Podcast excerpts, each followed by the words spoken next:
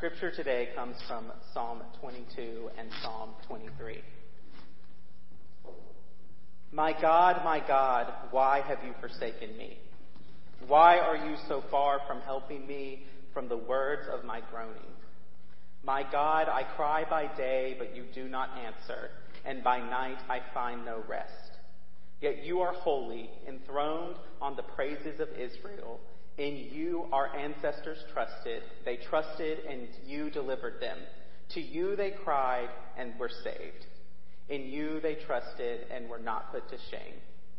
But I am a worm and not human, scorned by others and despised by the people. All who see me mock at me. They make mouths at me and they shake their heads. Commit your cause to the Lord. Let him deliver. Let him rescue the one in whom he delights.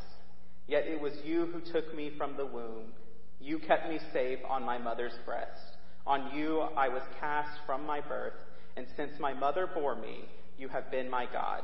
Do not be far from me, for trouble is near, and there is no help. I will tell of your name to my brothers and sisters. In the midst of the congregation, I will praise you. You who fear the Lord, praise him. All your offspring of Jacob, glorify him. Stand in awe of him, all you offspring of Israel. For he did not despise or abhor the afflictions of the afflicted. He did not hide his face from me, but heard when I cried to him. From Psalm 23. The Lord is my shepherd, I shall not want. He makes me lie down in green pastures. He leads me beside still waters. He restores my soul. He leads me in the right path for his name's sake. Even though I walk through the darkest valley, I will fear no evil, for you are with me, your rod and your staff, they comfort me.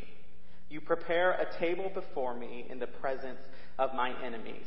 You anoint my head with oil, my cup overflows. Surely goodness and mercy shall follow me all the days of my life, and I shall dwell in the house of the Lord my whole life long. The word of God for the people of God.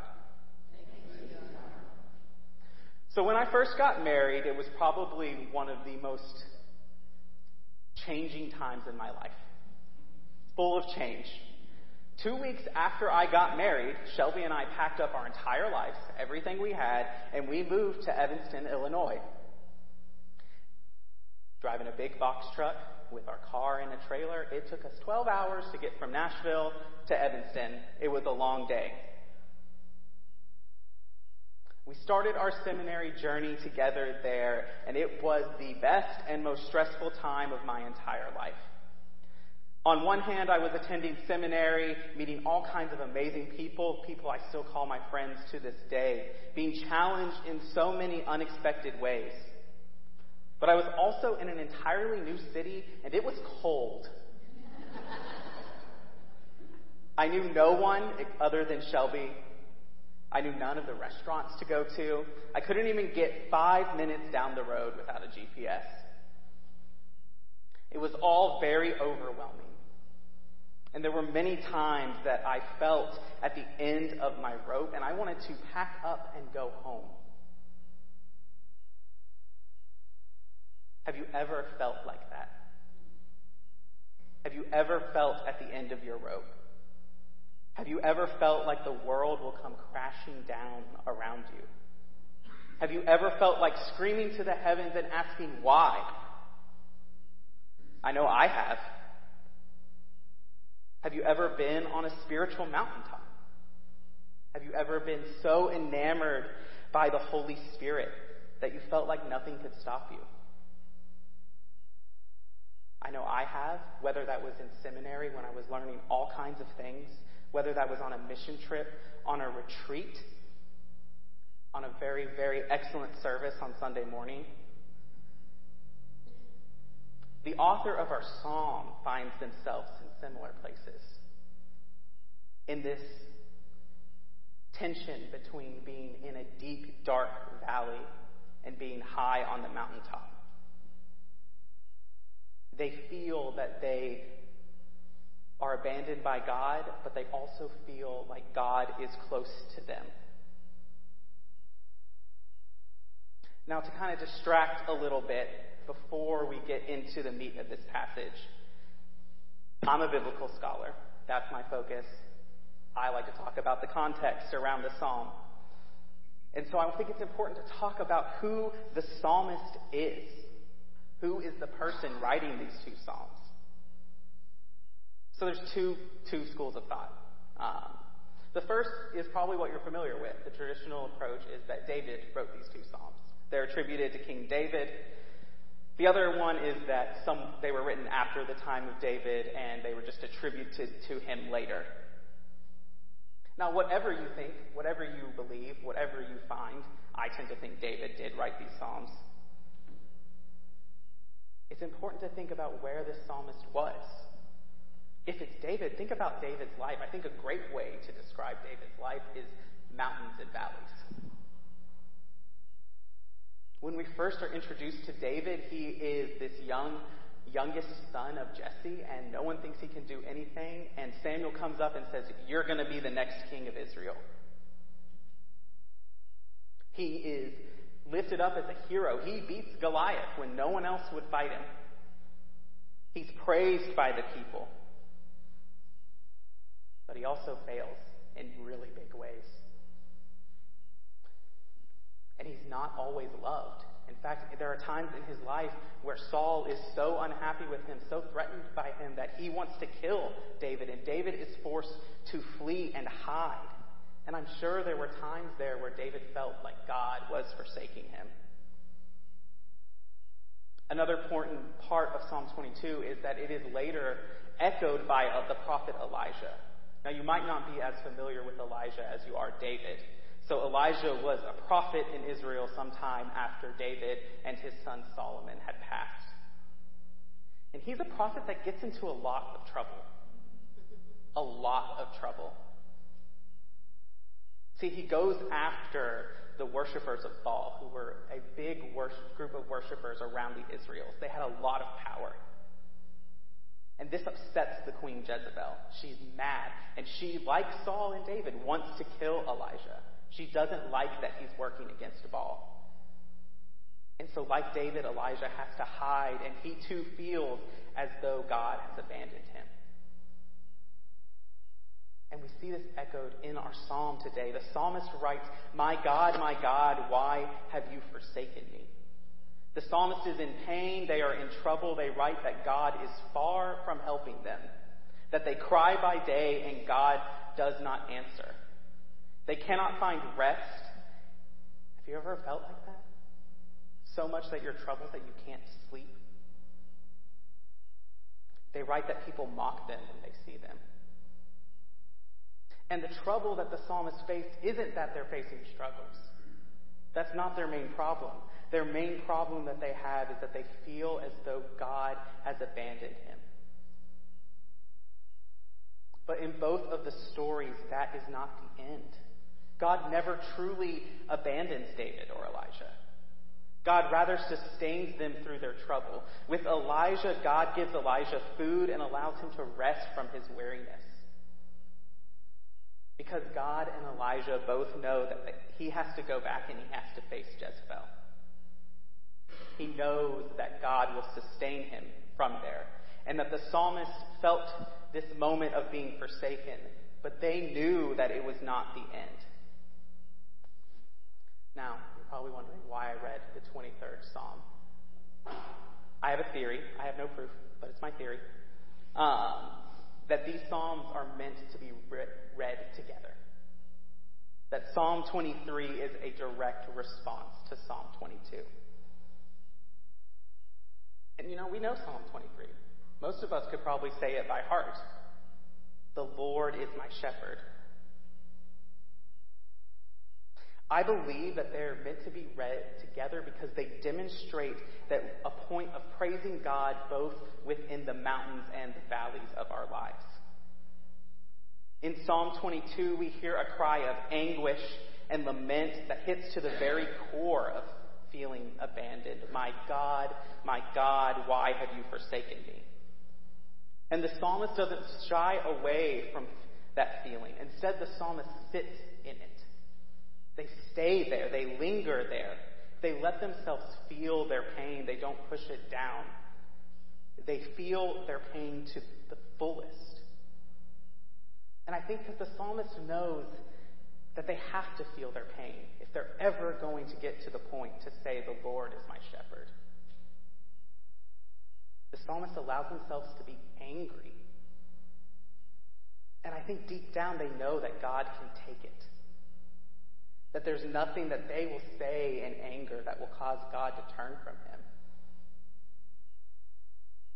There's also an interesting parallel between the beginning of these Psalms in what they call God. In Hebrew, in Psalm 22, we get the words Elai, Elai, which is a conjugation of the word Elohim. Now, this is a kind of impersonal use of God's name. It's a term that is often, can be even used to describe God or gods with a lowercase g. It emphasizes God's power and God's sovereignty. In the 23rd Psalm, we get the personal name of God, the Lord. Often because in the Hebrew scriptures you would not say the name of God. It's often translated as Adonai or the Lord. I think this is important because I believe the psalmist is drawing a parallel. When speaking about being forsaken, the psalmist uses the name of God that places God above and removed from humanity. A name that emphasizes God's power and God's sovereignty. When the psalmist proclaims the deep truth of the Lord is my shepherd, the psalmist invokes the personal name of God. A name of God that places God among humanity, a name that emphasizes God's uniqueness and God's intimacy with humanity. And we see this intimacy reflected in the language of the 23rd Psalm. The Lord is anointing us with oil, lying us down in green pastures. Now, I don't know about you, but when I picture a green pasture, I think of the smell of fresh cut grass, the sound of a flowing river, things that are peaceful, things that are restful. This is the God that the psalmist wants us to know. Now, I'm not, I don't think the psalmist is saying one version of God is better than the other. I think they contrast the idea for two reasons. I think there is a little bit of sometimes the psalmist is reminding us to not think of God like the other gods of the ancient worlds. Gods that who are often fickle to humanity. Gods who turn their back on humanity, who abandon humanity when they get offended. This is not the God that the psalmist wants us to know that we serve. The psalmist wants us to know that we serve a God who is present among us. But neither version of God is the full picture. Neither version tells us all of who God is, but together they paint a deeper and truer version of our God. Now, I'm not very old. I have not very, lived very long. But I, even I know that life is not always going to be a mountaintop. There will be valleys that we encounter, and there will be times that we want to shout to the heavens and proclaim that God has abandoned us. Perhaps we've never shaken the loneliness that came with the COVID lockdown. Perhaps we are falling on financial hardship Perhaps there's a situation at work where we are undervalued and undercompensated and we can't take it anymore. Perhaps we've been suffering a terrible illness or watching a loved one do the same. Perhaps we have a strained relationship in our family and we don't know how to proceed.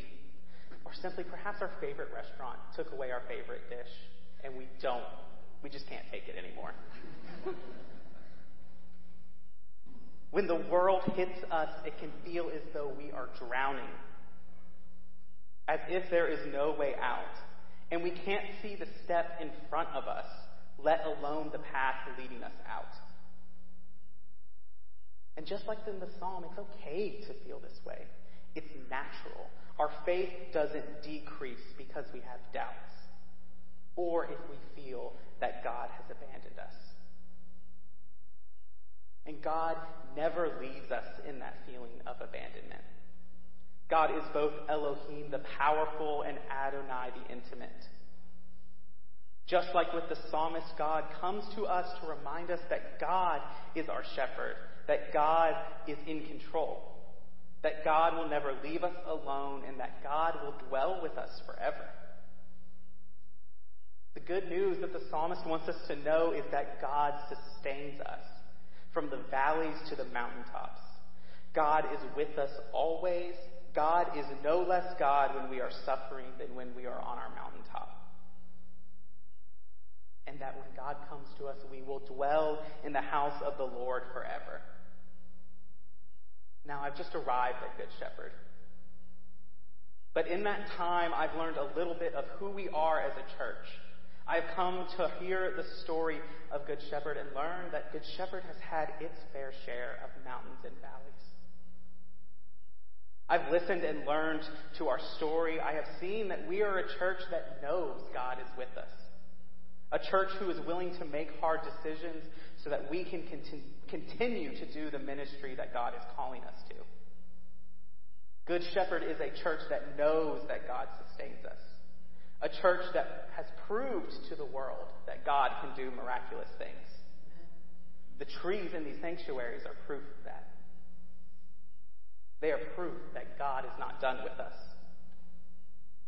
When I think about the future of Good Shepherd, I think about as we continue into this new time, into the new era of our church, I see mountains. I see mountaintops. But I also know that mountains don't come without the valleys. In those times, I hope we remember that God is sustaining us through those valleys as well. I hope we remember that it's okay to lament and to cry out to God when we are in the valleys. And it's also okay to shout for joy when we are on the mountaintop. And that God, Adonai Elohim, is with us in all that we do. So as you go from here, remember to be a witness to what God can do to be an example of the miraculous power of God, to be an example that while it might feel as though God has forsaken us, we remember that the Lord is our shepherd. We shall not want. And we remember that in the mountains and the valleys, God sustains us. In the name of the Father, Son, and Holy Spirit. Amen. Have you ever noticed that great things happen around table fellowship? Table fellowship happens when we're in the mountains or in the valleys, doesn't it? We have those mountain times where we have celebrations and we've always got food, especially if we're a Methodist. There's always good food. And, and even when we're in our lowest valleys, we have to be sustained by the food. And if we notice that uh, in our scripture this morning, the 23rd Psalm, the Lord prepares a table for the, the hearer, the, the psalmist, in the presence of their enemies. And we have a table prepared for us this morning. We have a table that is given to us by God. It is, it is a, table that represents the life, death, and resurrection of Jesus Christ and our communion with our Creator. It gives us the opportunity, whether we're in a mountain or a valley of our life, to come and have table fellowship with God. And I invite you this morning to be a part of that. We all come to the table sometimes and we think, well, I'm not worthy. I'm not good enough to be there.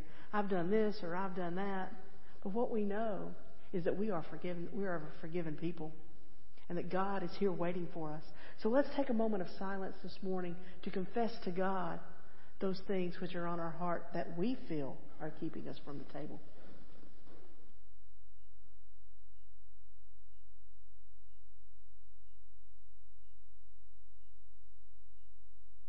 Lord, we give you thanks this morning for, for inviting us to your feast, for inviting us to come to a table, whether we're in a mountain or we're in a valley, but where we're coming to a table where we know you are there.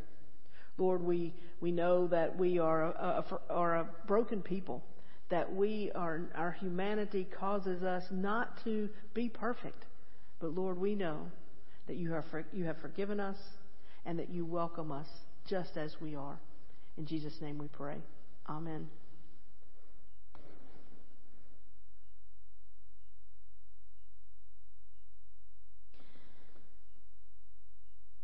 When Jesus gathered at the table with his friends on that night, he um, he, he changed things up a little bit, and we he, there was this ritual that everybody was expecting, and Jesus changed it up. Jesus changes us when Jesus enters our lives. And on that night, it came time to, to break the bread, and he, he took that bread and he broke that bread, and he gave it to the disciples and those around the table, and he said, Take, eat. This is my body which is broken for you. Do this every time you eat it in remembrance of me. When supper was over, the real change came. And he said to his disciples, This cup represents a new covenant. It represents a new relationship between you and I. He blessed the cup. He gave it to his disciples and he said, Drink of this, all of you. Every time you drink it, remember that this is the symbol of the new covenant which I am making with you. And every time you drink it, do it in remembrance of me.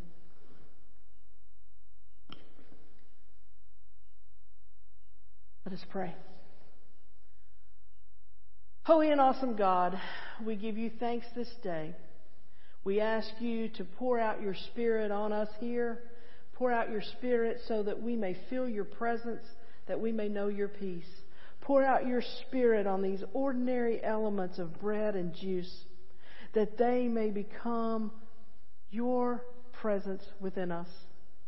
And Lord, we just ask that as we partake of this sacrament, that we be filled with you so that we may be for the world your representative. In Jesus' name we pray. Amen. Those who are assisting me this morning will come forward.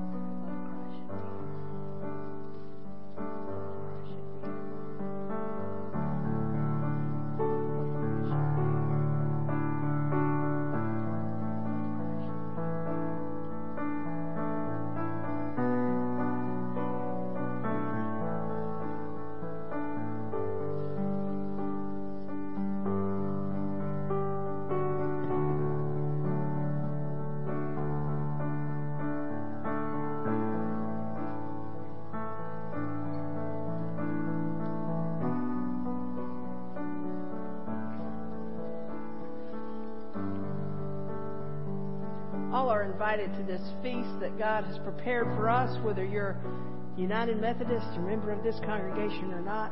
This is not God. This is not the Methodist table. This is not Good Shepherd's table, but this is God's table. We are. Uh, we do have gluten-free options and single-serve um, elements. If you're not comfortable with intinction, but they will break off a piece of bread. You will dip it in your cup and come meet Christ at the table.